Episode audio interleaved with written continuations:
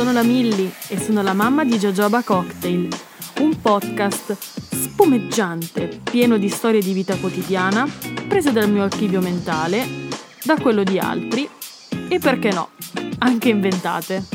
Starà a te valutare se sono vere o no, ma ricorda che la vita ci riserva sempre avventure spettacolari. Quindi chi può dire che un racconto è vero e uno è falso? Ma bando alle ciance. Iniziamo. Ciao, come stai? Spero di trovarti bene. Questa puntata eh, sarà un po' diversa dalle altre, anche perché non userò suoni, non metterò le musichette e, e niente. Sono tornata Uh, sì, lo so che per te che mi stai ascoltando non c'è stata un'interruzione né un'assenza, anche se mh, dalla pagina sono effettivamente un po' scomparsa. Mi scuso, ma molte cose sono davvero cambiate nella mia vita e faccio un po' più fatica a stare dietro alla pagina, un po' come facevo prima. Come dicevo, è da parecchio che non mi metto a registrare ma sentivo di fare un po' male, perché comunque mi sono preso un impegno ed è giusto che io lo porti avanti. La storia di oggi forse sarà un pochettino malinconica, come dicevo prima, un po' meno frizzante rispetto alle altre. Ho aperto una scatola di fotografie, e il che non è un gesto banale o di poco significato, anzi, l'impatto emotivo è fortissimo. Ma poi anche oltre al fatto di vederti piccola, rivedi anche mh, mm, chi non c'è più o anche foto di sconosciuti in tempi passati.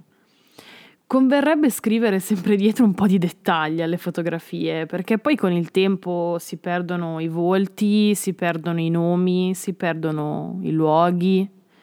Mia nonna infatti lo aveva fatto, solo che molti nomi sono poi risultati sbagliati, non, non, giusti, ma giustamente ha deciso di fare questa operazione quando ormai aveva 70 anni e i ricordi erano anche un po' quelli che erano, quindi ci sta. Ma eh, tornando a prima, ma quanto è bello sfogliare le fotografie, ma soprattutto sentire la carta e mm, quell'odore un po' di vecchio che solo le vecchie fotografie sanno dare ma poi quella sensazione di rivalsa quando nel mucchio trovi delle vecchissime foto in bianco e nero e in formato quadrato.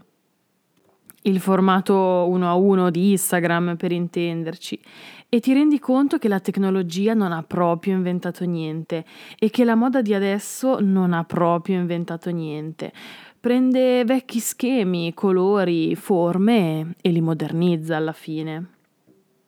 Oltre alle mie vecchie foto amo guardare anche gli album degli altri, seppur non conoscendo molte persone all'interno delle foto. Beh, io questa cosa la trovo magica. Mi piace sempre farmi raccontare anche qualche dettaglio. Una cosa che adoro delle foto vecchie poi è la spontaneità. Foto naturali, io con dietro un monte perché siamo andati in montagna, la zia a tavola a Pasqua che beve un bicchiere di vino, il nonno che gioca a carte con gli amici in un pomeriggio soleggiato.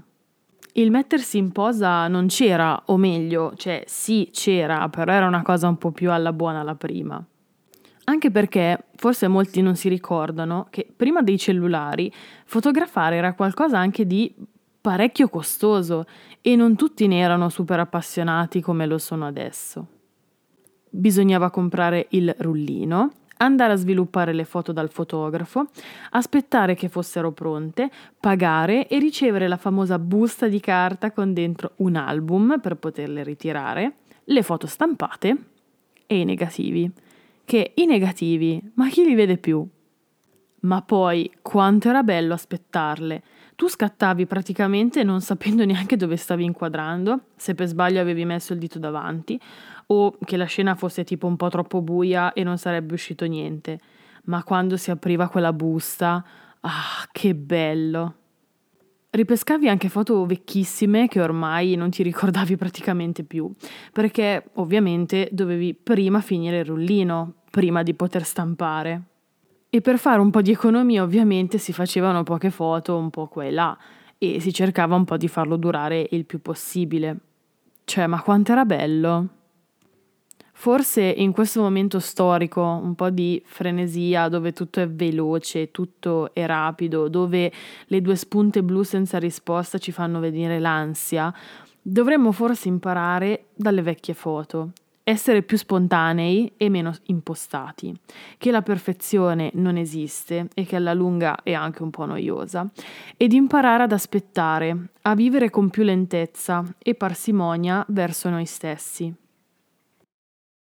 Grazie per avermi ascoltata fino ad ora, grazie per il tuo tempo e poi, ultima cosa. Sarò un po' vintage, ma io le foto le stampo ancora adesso, perché a me sto cloud proprio non riesco a farmelo piacere.